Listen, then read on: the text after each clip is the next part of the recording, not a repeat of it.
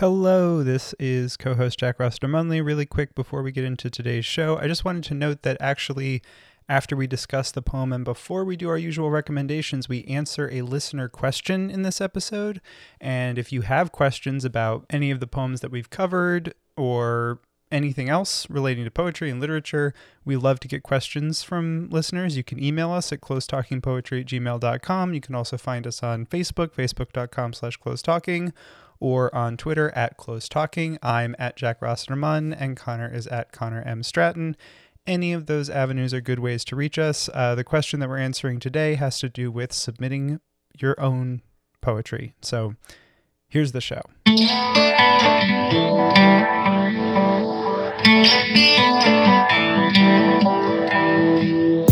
Hello, and welcome to Close Talking, the world's most popular poetry analysis podcast from Cardboard Box Productions Incorporated. I am co host Jack Rossiter Munley, and with my good friend Connor McNamara Stratton, we read a poem, talk about the poem, and read the poem again. Before we get into today's selection, a quick note that if you like what we do here at Close Talking and have a spare minute of your time, it would mean the world to us if you would give the podcast a rating and review on Apple Podcasts. Those ratings and reviews help boost us up the algorithm and find new listeners. And if you have suggestions for future episodes or comments on this one, you can send us an email at closetalkingpoetry at gmail.com. And you can also find us on social media. On Twitter, the show is at Close Talking. I am at Jack Rossiter Munn, and Connor is at Connor M. Stratton. On Instagram, the show is at Close Talking Poetry, and on Facebook, it's facebook.com slash close talking. We also have a website, closetalking.com, where you can find all the past episodes of the show, and Cardboard Box Productions has just launched a newsletter, Unboxed. And if you go to cardboardboxproductionsinc.com, you can subscribe for more behind the scenes stuff on Close Talking and all of the other literary and cultural history podcasts that Cardboard Box Productions makes. On with the show.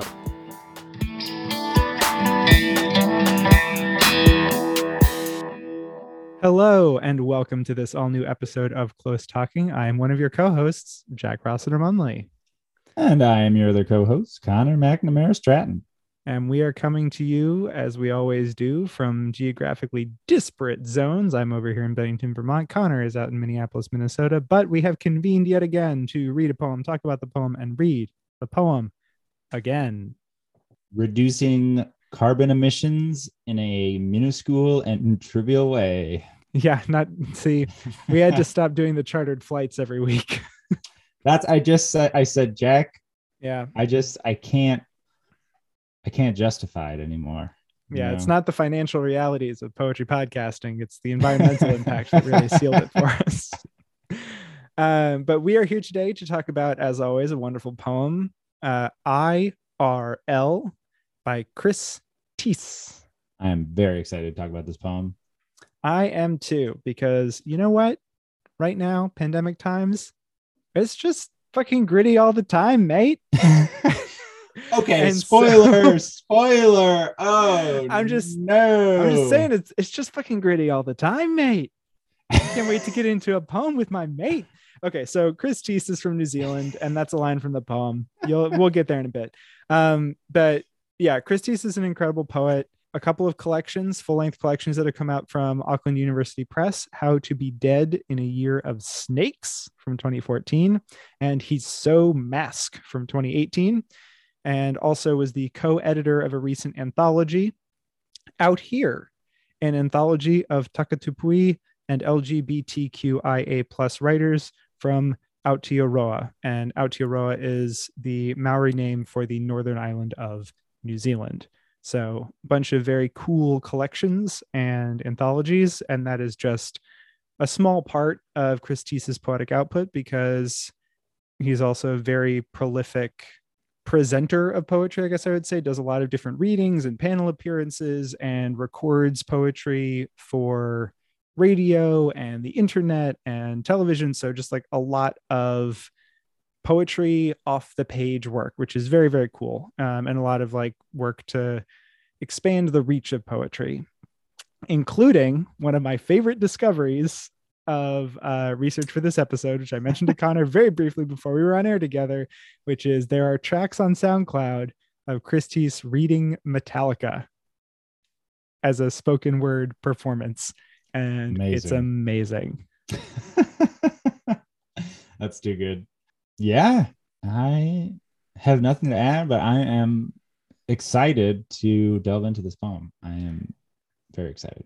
I am too. And I think the only thing to mention before going into the poem is in case anyone listening isn't aware, IRL stands for in real life, an online term. As the New York Times crossword would say, in real life, comma, in modern lingo, mm. or hmm. perhaps in modern parlance, Ooh. or perhaps informally, or cyber parlance. Cyber parlance, yes. Techno talk. Um, they don't say things like that in the crossword, or they'll be like a poet's evening and it's eve, or a poet's oh. over and it's or. Seriously, Jack? Isn't it so annoying? Is very. I feel uh personally, personally attacked. attacked. Yes, every time I have to type in air, E R E, as in before, or like uh, long ago, according to poets. Oh yeah, your okay, sure, yeah. I'm always writing in my poems. Yeah, in days of yore. No, come on, New York Times creators. The last poem. Read a wasn't, poem.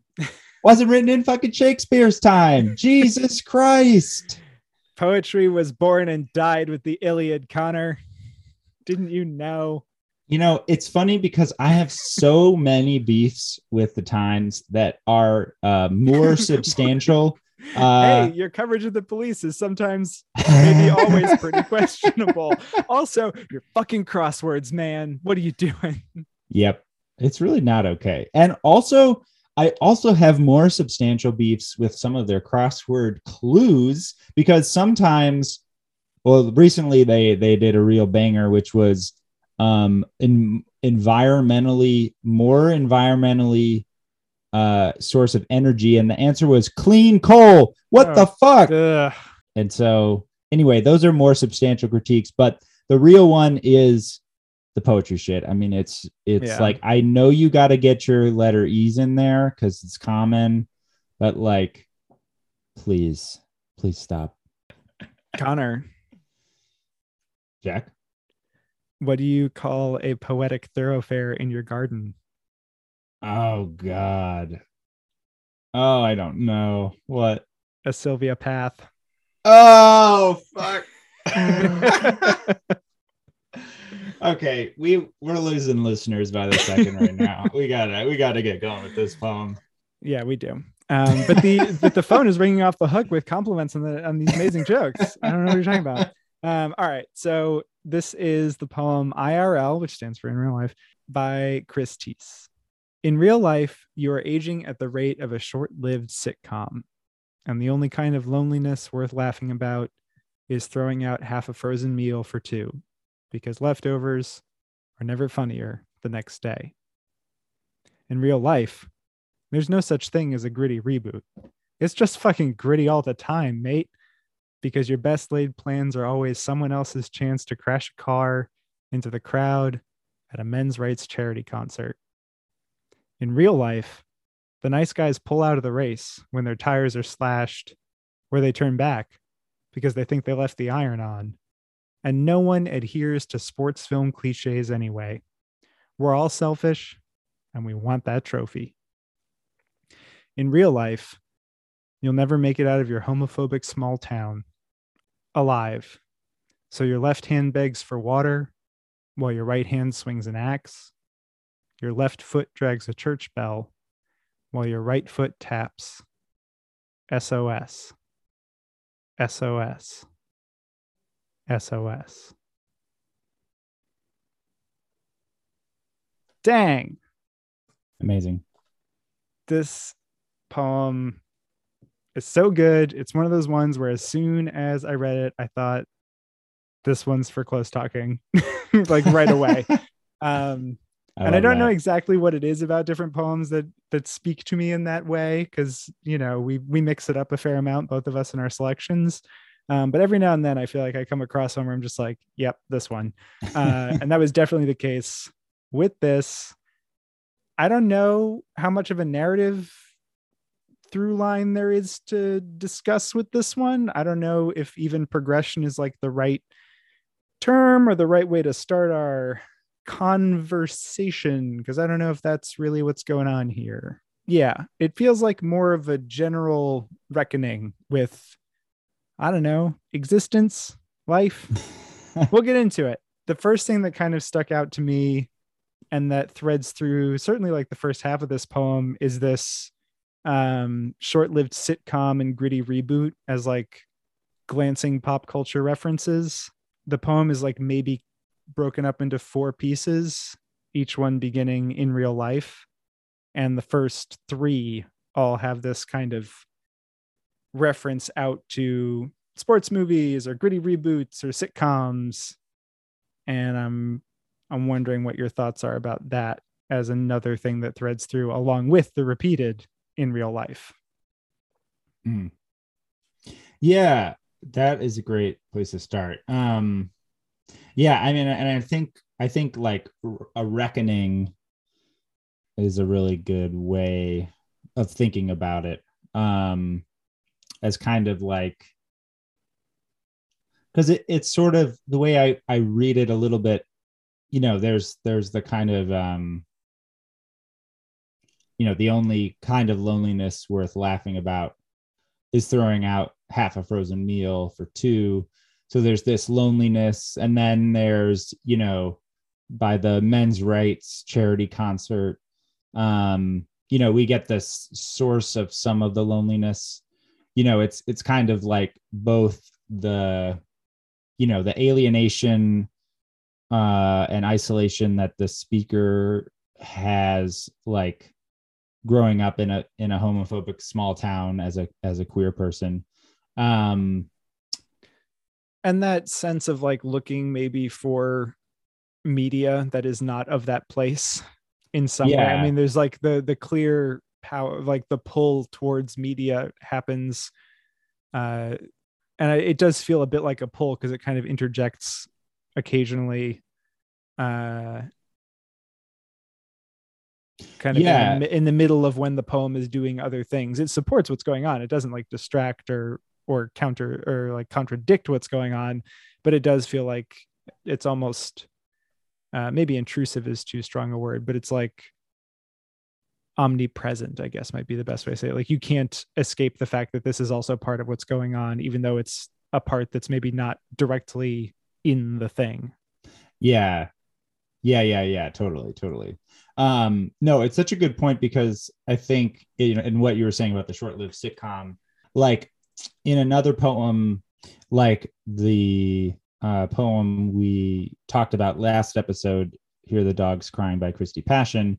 Um, you know, the the sort of the raw materials of the poem are partly the like sound on the radio but then also the kind of real you know the the irl memories uh that passion has and kind of and and then the the kind of the actual geography and like the towns and the the places in hawaii that um you know she's in and her family's from and things like that um whereas in this poem the the kind of the the raw material is the kind of media landscape of like TV and movies and stuff.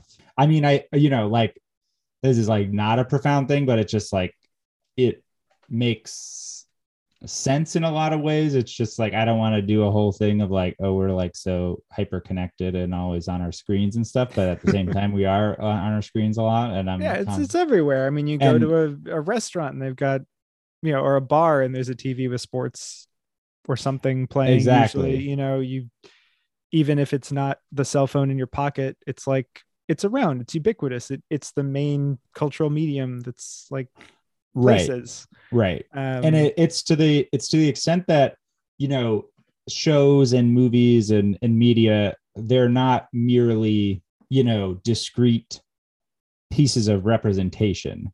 Their ubiquity and their their everywhereness has kind of made them part of the the actual world and the kind of landscape of life. Um, obviously, even more so in in pandemic times, but like Even I mean, think about how many people have like Dunder Mifflin t-shirts and coffee mugs.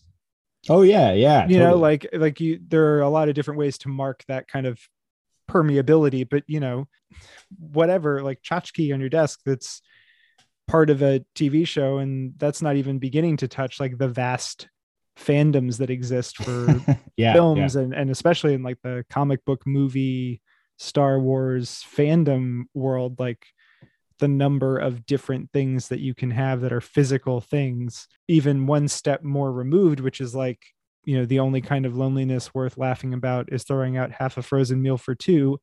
Well that's a TV dinner. Yeah, like even on that level that's another thing that is in it at least in its marketing was tied into the idea that folks could quickly heat this up in their homes of the future and sit down and enjoy enjoy it with TV as like a another partner if you're on your own and you're throwing out the other half like the TV didn't eat that other half you know it's just funny in a very sad way, I guess. but like a short-lived sitcom, yeah, that's just a like that's a very uh brutal pace to be aging. Yeah. Because uh yeah, I mean, obviously in the simile, it's like it's aging fast, you know what I mean? It's like it didn't last long. It's a sitcom. Sitcoms are notor- I don't know, I feel like they're notor- notoriously um aging out. Uh it's oh like my god i mean even the classic ones like think about arrested development the first three seasons of arrested development even if we pretend the other ones didn't happen right like those first three seasons are about like the iraq war and they constantly reference the patriot act and yeah. sure there's elements of them that hold up better than like a completely one season done nothing weird sitcom with a bunch of like racist sexist homophobic Yeah. nonsense in it. Even a show that is noted for its art for its artistry and has like endured in the genre as being like wow we still want to do stuff like this for x y and z reasons. Like there's a bunch of stuff about it that deeply ties it to the time that it was made that just doesn't connect in the same way now Yeah. you know like there's a bunch of saddam hussein body doubles in a house like that he died 15 years ago like Yeah. That's the cultural reference isn't lost yet but it it's aged a lot yeah. you know yeah. all sitcoms age quick Yes, no, that is great. And I think that there's uh, struggling with how to articulate why I like it so much. Okay, so then the next one that I that we that you spoiled um it's just Eh. fucking gritty all the time, mate. No, no, no. It's it's it's it's worth saying a lot. But in real life there is no such thing as a gritty reboot. It's just fucking gritty all the time, mate. Um, so what I love about that, as an aside, my main love of this is like it's so uh casual. Um, it actually reminds me of Chen Chen's work a lot in some ways. yes didn't even think of that but you're so right it's like the we talked about poplar street the opening of that is Yes. such spot on just like couple people bumping into each other dialogue you're right Yeah, yes yeah. good call yeah and like the language um well and like the the like it's just fucking gritty all the time mate. I mean that's very like it's not it's it's um fresh language to us us yanks over here. Um but you know it's like you know sometimes we talk about like well um actually we just talked about uh nikki giovanni's dreams and we were kind of talking about there how you know the language um well in that poem it, it kind of it goes sort of beyond the vernacular for a little bit where it's kind of like imitating the actual way that the singers are singing the lyrics. But this and this is kind of like you know each each phrase by itself is not like um you know that's something one could say to one's friend. And it's not like but soft in days of yore when What air light through yonder window break? yeah yeah yeah Ere Uh, 'twas ever thus. Look upon my works, ye mighty, none, they are none, fucking gritty, mate, all the time. none of the language in this poem will ever be an answer to a poetry themed clue in the New York Times crossword puzzle. Um, no. And you know, uh, it's something. Oh, it's description of reality. Oh, well, it's really long. I think it's fucking gritty all the time. anyway, so like it has, it has that, you know, element throughout, you know, um, and that's obviously set up very clearly by the fact that the title of the poem, it's not even in real life, it's like IRL. Um, it's like it's it's going beyond the vernacular to the the text, the texting vernacular and all that stuff. Um, but I think beyond like with which is something that Chen Chen does also. But I think doing that, it's like it's still um one thing I love so much about the in real life, there's no such thing as a gritty reboot. It's just fucking gritty all the time, mate. Is that there's still so much like kind of depth to it in this way that's like like so like what is what is he saying there? You know, it's like you know, you think of the gritty reboot, it's that is like clear to see. It's like it's a new show, but they're going to do it like hardcore and it's going to be and then but what the thing that I love about it that I think is kind of elevating is like the grittiness in the show is like that texture that you watch it when you're like, oh, this show's fucking gritty. It's like it's just like real life, man. Like it's so fucking gritty. Um, like It's we so just fucking grim and true we just like and sad and angry, and I love it so much because that's what serious stuff is all about, man. we just like we watched there was just a shot of like he was just like washing the blood off his hands for like two minutes and it was fucking boring but it's like when you get blood on your hands you gotta fucking wash That's how long that- it takes in real life to wash blood off of your hands, and I know because that's what they said in the director's commentary. My life is real, and that show is real. And then he hit that guy's head into a car door a hundred times. He was so mad and real and stuff. I love it when it's angry and real. Meanwhile, Anyway. The Babysitter's Club on Netflix is the best show of the last two years. And if anything, it's a bunch of people being basically nice and decent to each other, which in my experience is a lot closer to real life when you have real world friends and they're not coming up to your house being like, Hey, it's me, your new alcoholic partner, and we're detectives. And there's a serial killer on the loose, and this is so gritty and real. And let's talk about existentialism. It's like, no, actually, maybe a bunch of young people figuring out how to be nice to each other and deal with like loss and grief and diabetes or whatever is like maybe that's what life is about actually no no no jack you're wrong i mean nothing nothing was more relatable than the criminal minds episode where the serial killer is painting portraits of the victim with the victim's own blood. Of course yeah. Well i would challenge the realness of that and raise you the realness of a Mm. mild-mannered chemistry teacher turning into a drug kingpin so. Because that's that's gritty and real and like really that gets at some stuff. Uh, it's just it's just gritty all the time because you know what? Here's the real thing. Here's the here's the in the immortal Oh, words of 21 time grand slam winning champion rafael nadal here's the true wow. Uh, does he say up? here's the true in yeah he'll say uh, yeah this is this is the true. that's sweet. The actual like grittiness in life is these like you know 13 year old girls figuring out how to be nice to each other or how to stand up for themselves and others.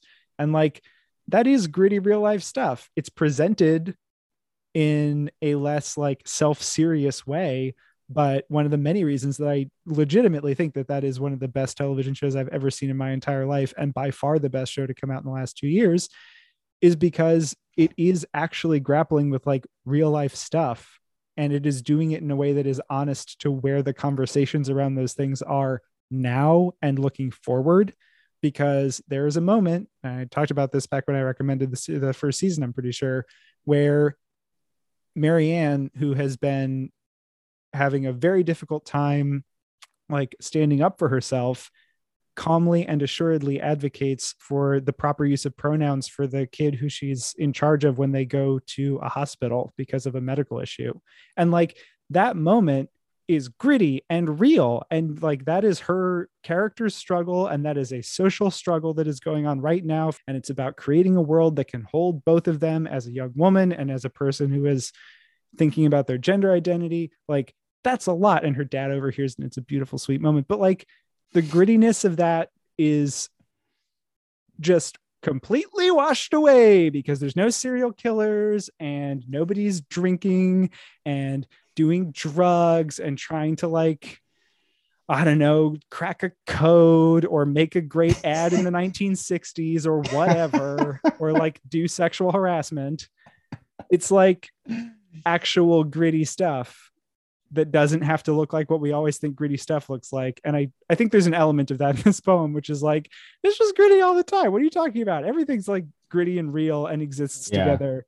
Um, and that is kind of where I think it ends up, which is part of what I, I love. I mean, you were talking about sort of identifying where your particular connection and enjoyment of the poem was coming from. And I know for sure where it's coming from for me. And it's the same thing that is why, uh, like I Flannery O'Connor is one of my favorite writers. Um, and it is because no matter what she's writing about, the stakes are always like salvation and damnation, life and death. Like no matter what's going on, she is obsessed. Um, and is a good example of like quintessentially gritty southern gothic everybody's dying and whatever it becomes clear that those are the stakes of this poem by the time you get to the end of it and all of this stuff is also coexisting in a different kind of way where you have your left hand begs for water while your right hand swings an axe like these huge juxtapositions that hold the badly aging sitcom and the gritty reboot that was never to be because it's always gritty because it is always gritty um that's that's kind of where i land with it yeah. which is a lot that was a lot of things no, no, no. That's all. That's all wonderful. I I really agree with all that. Um, yeah, and I think the only thing I would add about the gritty reboot aspect is that it's also, it's like there's no narrative arc in life. Like there's no. It's not a.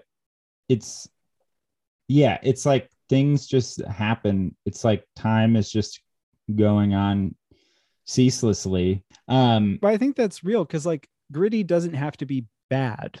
Oh yeah, yeah. It's just you know, and I think that's what the poem is saying as well, where it's like gritty just means real and real is complicated. So every day is like just as good and bad. One of my favorite quotes from uh, Gogol Bordello, my favorite Ukrainian gypsy punk group. Um, number one, this song starts off with the immortal lines if we are here not to do what you and I want to do and go forever crazy with it, why the hell we are even here? Amazing.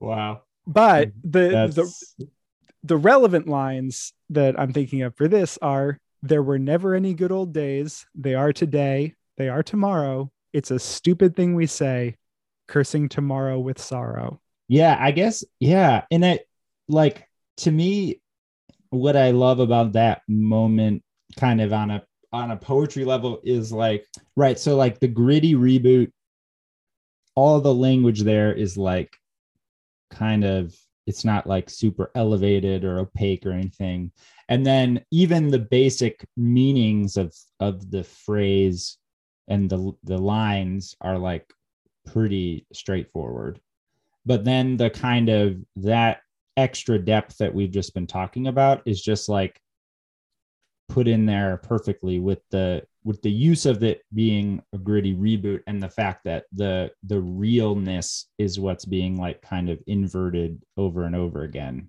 if that makes sense Yeah, Um, yeah. and that's just like super cool um and yeah and i okay well i love what you were also talking about and i i was wondering like it takes this big you know as you were saying you know we got these sections that that have the the kind of repetition of in real life we got that anaphora going on. Um and then we get this turn you know like it follows that pretty consistently. And then we get this turn at the very end. And you know so your left hand begs for water while your right hand swings an axe. Your left foot drags a church bell while your right foot taps sos sos sos um which is like it's this kind of so a it's like this move away from the kind of media landscape that we've been in in terms of like what are the images? What's the kind of figurative world we're in you know it's like Well, it, like it instantly the reference point becomes your homophobic small town as opposed to yeah any media reference to a sitcom or a reboot or a cliche in a sports like all that's gone. yeah and i mean i think the the kind of one thing that i love about this poem is that the stakes the stakes of it become they're kind of um paced out sort of over time it's not immediately clear in the beginning like okay we know that he's like lonely in the beginning. We know the speaker's like lonely then kind of you know uh th- throwing out a half frozen meal for two. But like it's not until the second one that we get a hint of like okay your best laid plans are always someone else's chance to crash a car into the crowd at a men's rights charity concert. Then we're like then we're getting a little bit into like the political terrain of like a men's right charity concert you know like uh that whole horrible world. Um but then we kind of you know and there's like then we get like the nice guys pull out of the race when their tires are slashed and we kind of get a sense of you know maybe that's like i mean it could just be like an interpersonal revenge but it could also be like a kind of hate crime type thing um of slashing someone's tires because of their sexuality or gender. Um and then by the end it's like in real life you'll never make it out of your homophobic small town. And then there's this the huge sort of enjambment line break alive. Um and a we get we get that like the location of the speakers like i- in the midst of all of this you know like we don't before that like okay men's rights charity concert but we don't quite know what the speaker has to do with that necessarily. Um and then at the same time as we get situated there with the homophobic small town we also get kind of situated as to like why the tv is so there because it's kind of like a means of escape you know from um which is such a especially like when it's a small town it's like there's you literally can't find anyone in Yeah. real life who like um accepts you and so you go to you know the internet and tv for like representation but also for like um connecting with people online too. I mean that's another thing. I mean it's not talked about specifically in that poem but anyway but then it's kind of like you kind of you kind of understand at that point but it's not until the end like sort of like why of all the kind of you know like sort of figurative uh textures or worlds that the poem could be doing why is it short-lived sitcom and gritty reboot? Um but then at that very moment you know we kind of switch into this sort of um i'm not sure exactly how to describe it but it's very symbolic kind of like like and each limb is doing its own thing that seems to have like a huge like symbolism to it. Like your left hand begs for water like you know you're so in need but then that's like in contrast with the right hand is swinging an axe. So it's like while your left foot directs a church bell you're like being weighed down by i don't know uh the burdens of homophobic faith or like maybe it's fake piety or whatever. Um and then like your right foot taps sos sos you hope someone hears your your plea um for help kind of thing. Um and and it, like so one of my thoughts with that too is like I what uh, what I loved about the begging for water while your right hand swings an axe is there.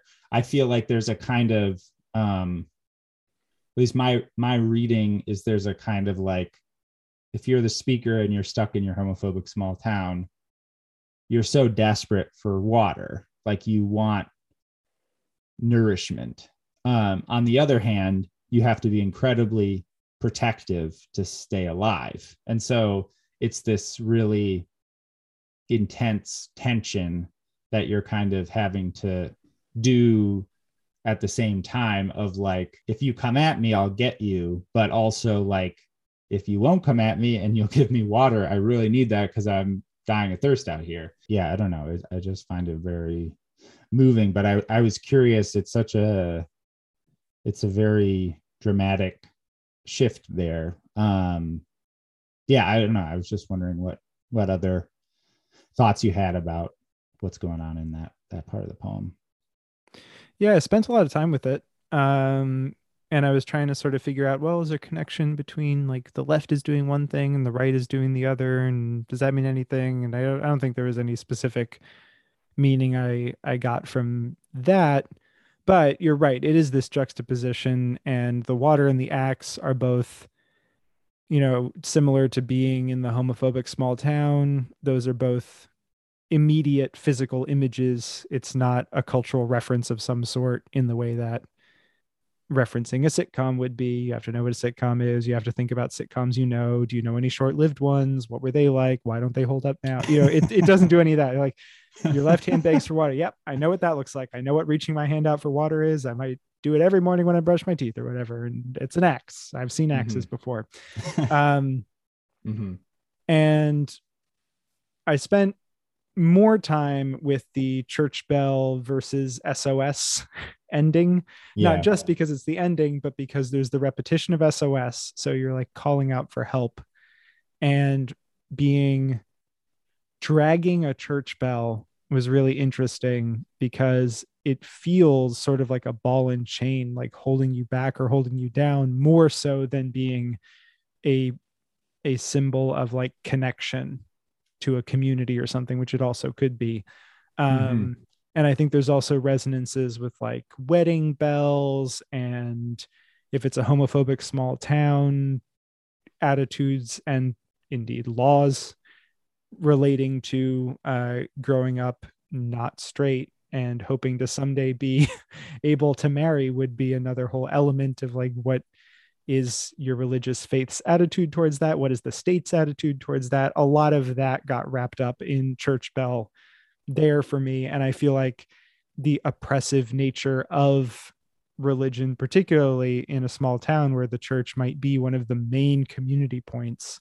Churches are one of the big like community institutions in a in a place and when you're a smaller place and you don't have as many of them the weight of that uh religious community can be huge. And so not just dragging along a church bell but i almost felt like you're sort of being pressed down by the church bell or by the church itself and that's like your your right foot is reaching out from under that weight tapping out the sos just sort of like oh my god please get me out from this like somebody unshackle the church bell my axe won't cut through the chain you know um, it's such a stark ending to have the repeated sos because it also I don't know, not just because New Zealand is an island nation, of course, but just in general, it's like a nautical thing to be calling out the SOS. And you get this sense of like a ship at sea desperately signaling for help into the void.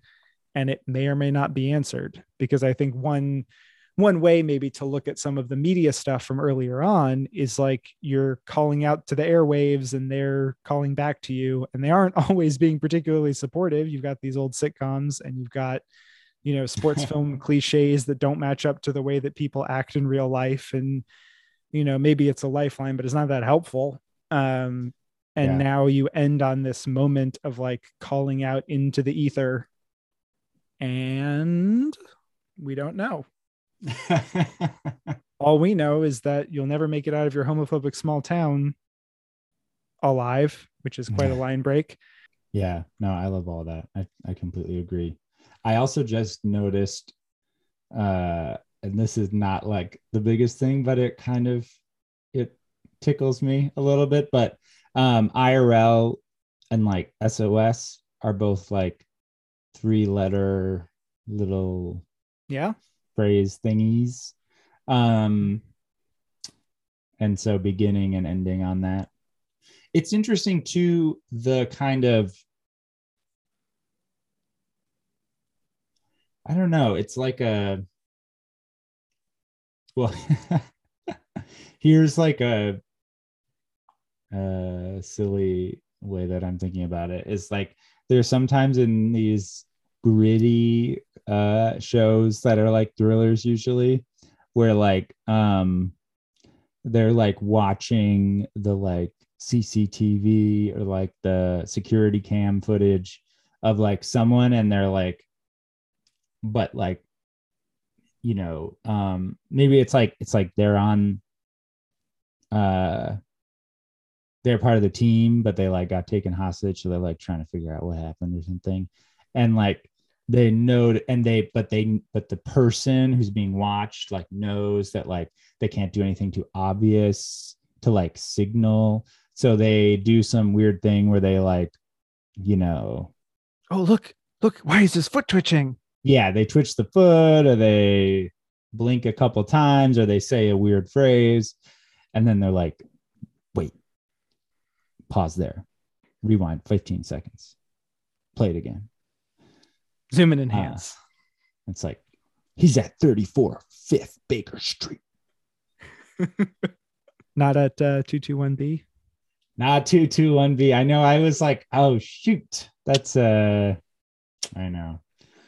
Um anyway it's a kind of like i was thinking about the the foot tapping sos you know like in contrast for the left hand begs for water um like both are kind of asks for help. A it's that kind of what you were saying of like and what kind of thing where it's like presumably the right foot will tap sos continually you know until it's heard and understood. You know what i mean? Because it's like that's the way that that it's like you don't know you don't know who's listening right? It's sort of part of the you don't know like who's out there i guess. Whereas like like in contrast to like just to keep the tv references going of like you know the the person who's the bad guy like almost falls off the roof of the building but like grab like reaches their hand out to like get help from the hero and the hero's like i don't like killing people generally this person really sucks and they're like debating whether or not to like help them up or whatever or let them fall. And like that's a kind of ask for help where it's like i am a person you are definitely the person that can help me not fall off the building. Uh so i'm communicating to you. You are my audience. Whereas like SO, sos uh is like i literally don't know if there is an audience like out there and i Yes. feel like that's kind of that to me that like felt was sort of is what felt like very haunt extra haunting about the ending is like it is this kind of it's it's like so urgent in that it's like your right foot is tapping it over and over again like you get how serious it is but you just you really don't know if there's even anyone out there you know Yeah, it's like a deeply urgent and personal thing for whoever is sending out the signal, and it is wildly impersonal because it could be anyone, anywhere, anything. Like SOS is the most general, like, I just need Right. help, you Yeah, know, like yeah. it's it, even beyond like you could say a call for help. That still gives it a discrete human voice. This is just the universal distress call, you know, Yeah. and it's not even just help, it's like a distress call, Right. which is, I think, a slightly different thing in the way that it layers the feeling. Yeah, it's not like that moment where the bad guy is like, but you don't kill. And, "Yeah, well, but you're a real asshole or something. like, oh no, I shouldn't have been such an asshole. Because of course they're like British or something. And they, you know, yeah, it's like, oh, did you really have your, your looks like? I'm your only hope now. oh, please, Mr. Hero Man, don't let me fall to my doom. You, you wouldn't want to be responsible for killing me, would you? I wouldn't, but somehow I think I'll live with myself. It's like, I thought I had to resolve my daddy troubles by developing a WMD, but I think I'll just go to therapy now. the only therapy you're gonna get is from concrete because I'm I'm letting go of you right now, and you're gonna tumble. Oh. Say hello to your therapist, Doctor Slate. Slate Sidewalk. oh wow. Incredible. Incredible stuff. Yeah, I'll give you a referral, a referral to hell. oh no! Oh, oh, Willikers. I hope this makes enough money for a sequel. Oh, I'm dying. Oh, I'm so bloody down here. But I, I might not die just in case the box office is super righteous. oh man. And then I hire a new crew because you fucking mocked all of them. You dingus, you jerk. I see what the. Uh, yeah, what- uh, I hope this makes a billion dollars. Ooh. Now they're silent because the marching band from Naked Gun has walked over the person, but their instruments are all broken, so there's actually no there's no sound. But then it's the horses from Holy Grail. And they just they just stumble over. but it's just some guys running around with coconuts. Ah, wow, incredible. Um Great poem.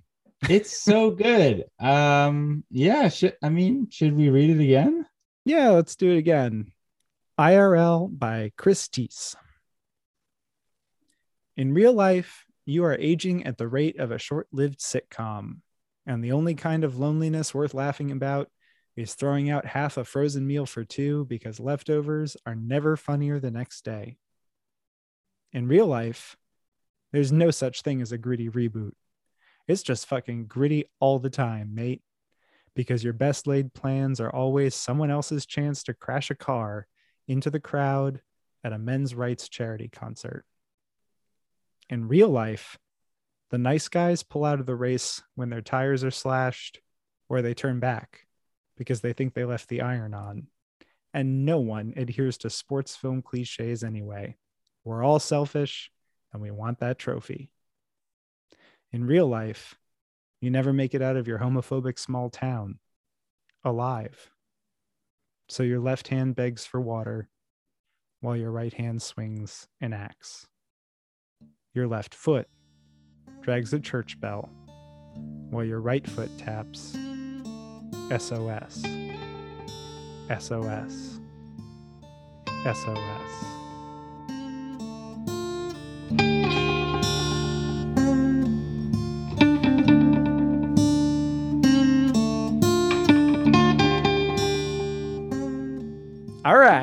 Connor,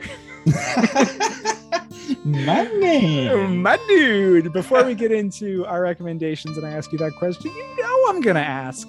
Um, we received some really nice uh, Facebook messages and we got an email this week asking uh, a couple of different questions. One of which I thought would be nice for us to take on on the pod because it's one that we've actually gotten a couple of times before and that has also come in over on our sister podcast, Poetry Spoken Here, from folks. This question came in from Bruno, and he was asking about basically like finding places to publish poems.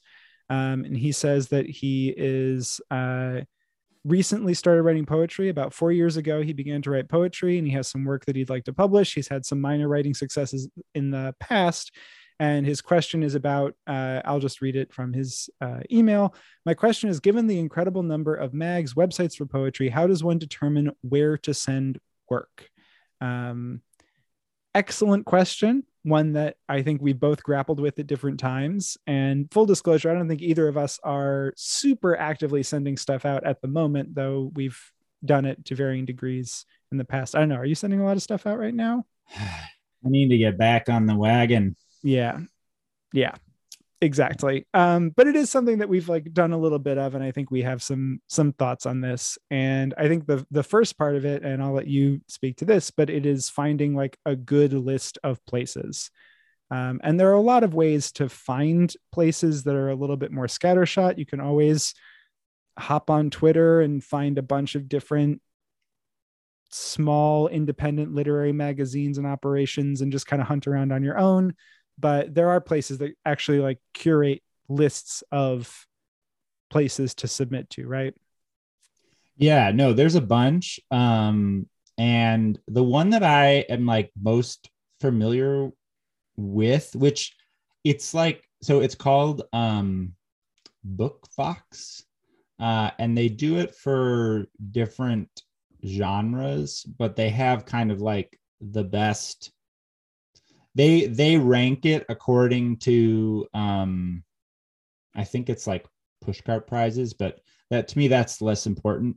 Um but it's like the top 100 literary magazines. Um and not all of them you know there's like one story on there which is just fiction. Uh but you know it it it's a hundred of them. So you know you can like obviously at the top you know you get your new yorker and uh plowshares and things like that um, which you know it can never hurt to submit to those places, but oh, I think that's for sure. That's a good a good starting place. Also, is like there's a couple of things that come with once you like have this list. How do you sort through it? Yeah, I I think it's always it's always good. I mean the the nice thing about the online poetry scene is that you can you know it's not like how it used to be where you had to like print out your poems and like if you wanted to submit uh more than one place at one time you had to print out like a ton of copies. And so it really was like an ordeal. Like you know a lot of them have submittable which is like a the kind of main uh online kind of submitting platform. Not everyone does but you know it's a lot easier to you know you can submit a poem to the New Yorker at the same time that you submitted to, you know, seven other journals. Um, you know, and and there are some places that that still don't like uh, simultaneous submissions. Um, I mean, I I think to me the main thing is if if you hear back and you're accepted from anywhere, you just gotta let everywhere else that you've submitted that work to that you've been accepted as soon as you find out. Um, the, I would I would also yeah. say if you're if you're starting out, the other big filtering factor would be uh, if they want a submission fee, you don't need to submit there. Yes, um, that closes off some avenues, but also you if you're starting off and looking for places to get published, don't pay to submit. Yeah, there's a lot of places that from some of the very best to small independent ones that don't charge anything. And i think that's that's always a i mean if you know if you have if you have the means you can go for it. But um yeah. that's an inhibiting factor it's i don't think there's any any pressing reason to do so. Um yeah. I guess the main thing is like don't feel like you need to pay. Yeah exactly. you know there's there's a lot of places where if you don't have the means to pay or you just don't want to for some reason, there are a lot of places that you can still submit. And then I guess the flip side of that is deciding how important it is to you that you be paid for publication. And right. a lot of places pay, even if it's not a whole lot, but you also open up a huge array of small places that treat their writers really well, um, that just they're like independent one person operations or you know they're very small and they don't pay but it is a chance to get a bunch of credits for being published provided that like you're not solely trying to make your your living through this specific writing, that can be another thing to take into consideration how important it is to you to like get paid.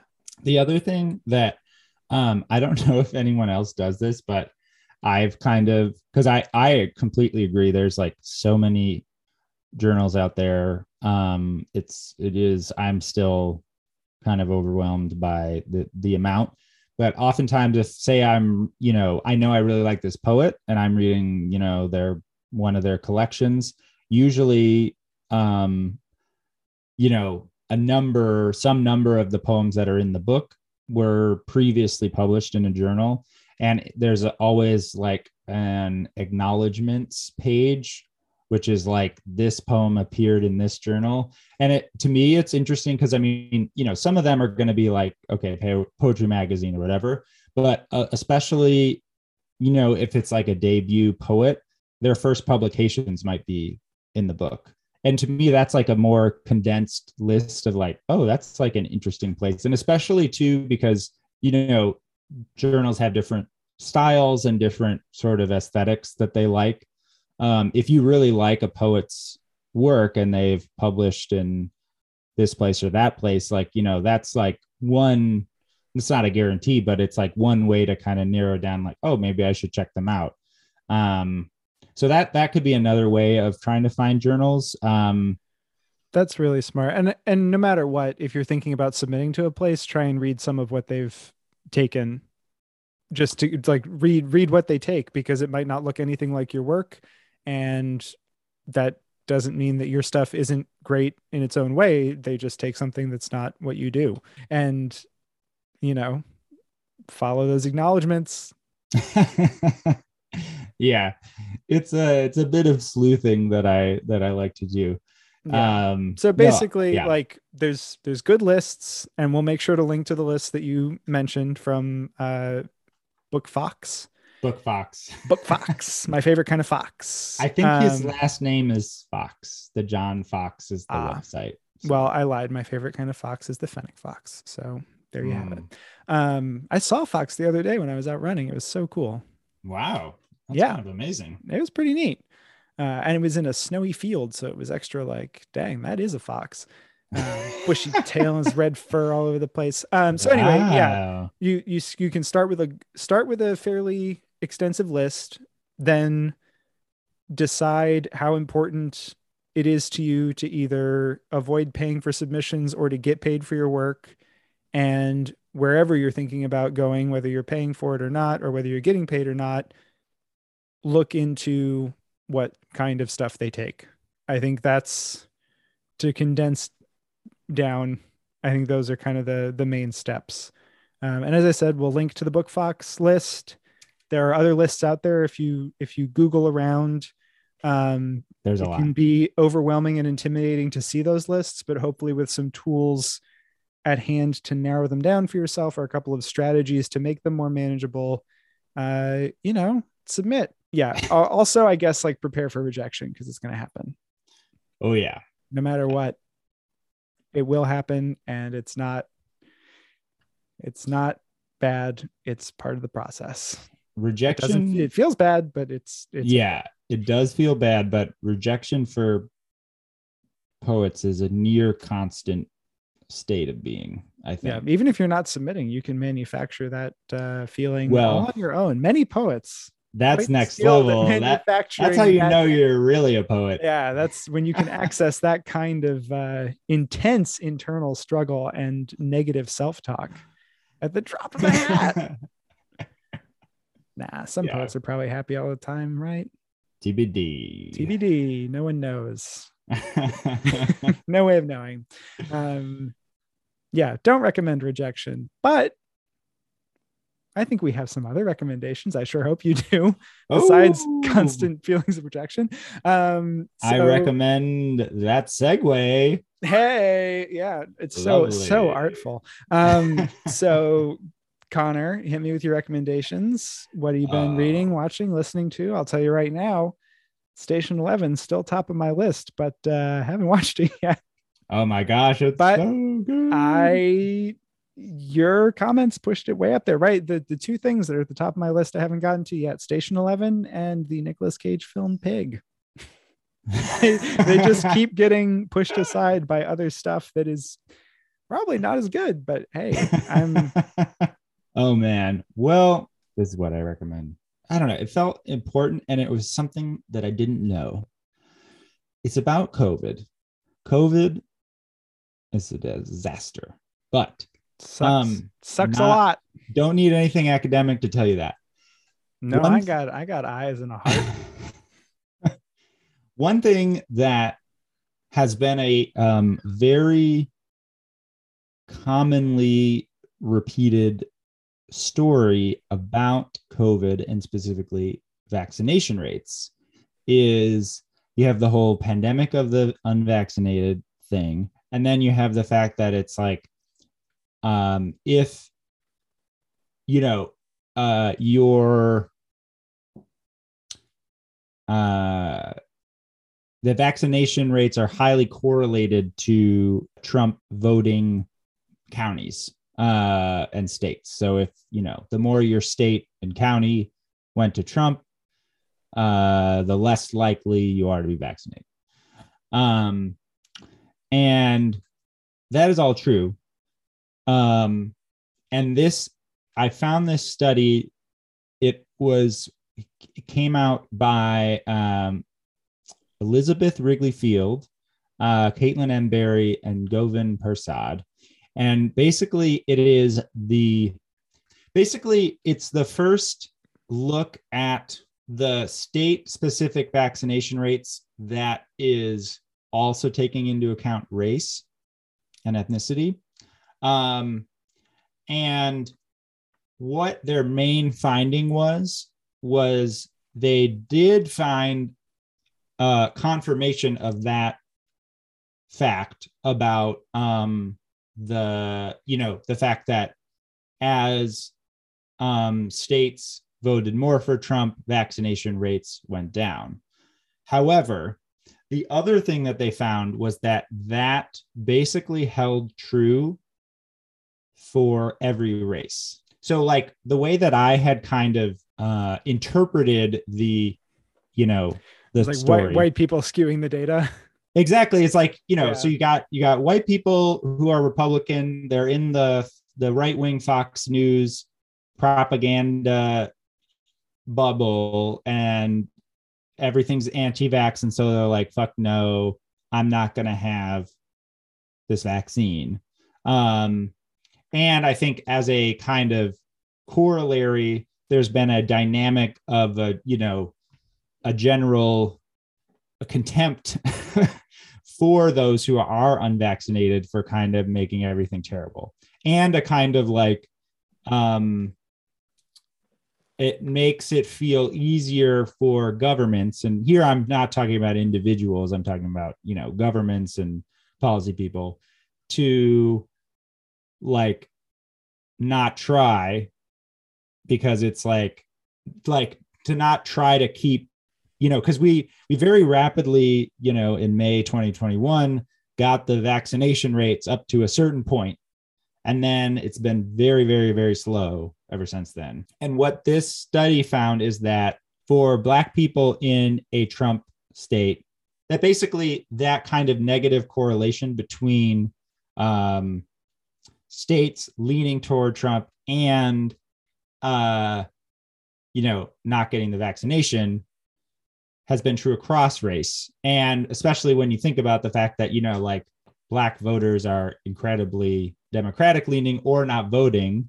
And then when you think about larger things you know like race and income and poverty and things like that um, and insurance and having insurance um, i think something that to me the data and this is this is i don't think something that that the study says because it's um is that it's it it's more like it's not necessarily simply the fact that people are refusing to be vaccinated because they are anti-vax. It, it's also the fact that a probably or at least possibly i don't want to say anything outright but it's it's also possible that you know those states have much worse you know like health infrastructure which is definitely true. And like for states that didn't you know do the medicaid expansion which were probably also more likely to vote for trump. State level government is more likely to be more right wing, more exactly. more antipathy towards vaccination and vaccination programs and actual like state level support for increasing vaccination rates. So it kind of, if I am understanding correctly, it turns it into this kind of like state level infrastructure failure towards vaccination and public health.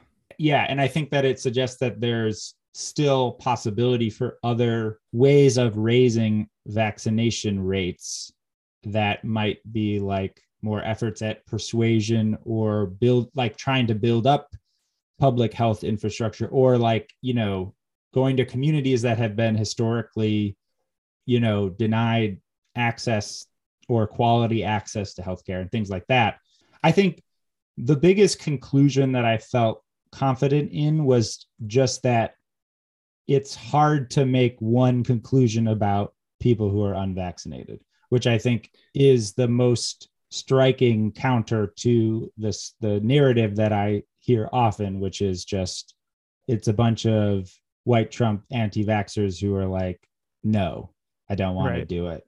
I had kind of been like wondering, like, this seems a little simple to me. And so this was kind of like the first study that that kind of um, showed some some concrete data um, to complicate that story, which I which I found very useful. So, Jack, yes, what are you listening to, watching, absorbing, being adjacent to these days? Well, let me tell you. As I said, your recommendation for Station 11 was noted and appreciated, and it is high on my list, but I still have not quite had the wherewithal to uh, engage with something that sounds absolutely incredible, but potentially intense. Um, That's fair. So I watched all of Reacher, which only came out on Friday and it's eight episodes, but I just ripped right through that uh, which is like it's uh, i was talking to a friend about it and i said it was basically like the platonic ideal of dad tv oh, um, oh wow. borne out by the fact that my dad while watching the first episode kept going like oh shit. And he, he um, he's he's read all the books so he's already and he saw the tom cruise movie, so he's he's in it. Um and you know what? They cast it great. The guy's a a mountain of muscle and he's still kind of charming but not in like a John Cena, The Rock, very charming and funny way. He's just like, sometimes he smiles and you're like, yeah, he smiles too. Uh, it's Reacher. It's an adaptation of the Jack Reacher books by Lee Child. And he runs into town and he's like, I've got a secret military pass that means I can kill anybody with my little finger because I'm six foot five and 300 pounds of solid muscle. And I'm like the perfect dude. And I'll do Sherlock Holmes deductions on you and tell you about how you got divorced five years ago and whatever. Um jack that's my favorite kind of show. Yeah no you this is this is your criminal minds reset right now. Yeah. Um no, honestly good. it's like obviously it's not amazing but it is exactly the kind of show where like the first season covers the first book. There's 24 books in this series. If they make 24 seasons of this and they're all like this one i'll watch all of them. They all take yeah. place in a different town or a different whatever and it's a new thing for him to deal with mm. and figure out. And he travels the country with his like nothing more than a toothbrush in his pocket. Like he's he's nice. out there living the the road life. Anyway so i watched that. That's only like kind of a recommendation. That's if you just need something to like just kind of like yeah this is this is what it is you know uh, my real recommendation different tv show that i absolutely ripped through uh, which is it's a quick one it's uh three seasons two seasons of four episodes, one of five. They're all about 20 to 25 minutes long. It's called Man Like Mobeen. And it is a dramedy series from the UK starring one of my favorite gentlemen, Mr. Guz Khan. Um, Ooh. I like him a lot. Found he's him because I've been watching Taskmaster. He's hilarious. Um, he's one of those people where like he could read the phone book and it would be absolutely hilarious. um, it was, he he co-created this show with uh, a gentleman named Andy Milligan, who I know nothing about, but it's about a guy who uh, is living in Birmingham and raising his younger sister on his own, and it's about him and his friends and his little sister, and he's just trying to do the right thing and live his life and love his friends and raise his sister right. But he also has a bit of a checkered past that rears its head from time to time, uh, perhaps increasingly so over the course of the three series. Uh, I did like the first two more than the third one when his former life comes back in a bigger way. But it is funny, and uh, you know he's talked a lot about the series when he does interviews, basically like being a vehicle for him to tell stories about people who look like him who grew up where he grew up because it's it's shot in Birmingham which is where he's from and both racially and socioeconomically it's stories that just don't usually show up on TV or when they do they're not written by the people who lived them. And so there's a lot of uh like really uh good representation stuff that this show has done. And it's something that's kind of front of mind for for him as a creator and a comic. Yeah it's just hilarious and and sweet and smart. I love it. Amazing. man like Mobeen. Man like Mobeen. check it out. What's it on again? it is on netflix. Handily enough i know. And as i said i highly recommend it i will finally get to station 11 I don't want to pressure you, Jack. It is. It's not easy. There, you, there will always be time. To watch it's true but i also really do want to watch it i've just been uh leaning into other stuff staying up to date on my peacemaker and my book of boba fett you know There you go. gotta gotta watch whatever those are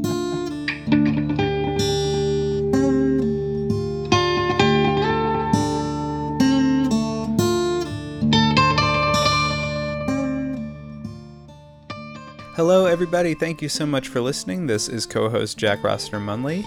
Just reminding you that there are a ton of ways that you can get in touch with us, and we love to hear from you. It's always great to know if you have a different reading of this poem or any of the other poems we've covered, or if there are any poems you wish we would cover in the future.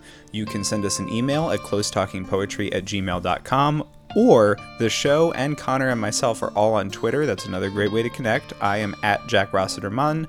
Connor is at Connor M. Stratton, and the show is at Close Talking. You can also find us on Instagram at Close Talking Poetry or on Facebook at facebook.com slash close talking. See you next time.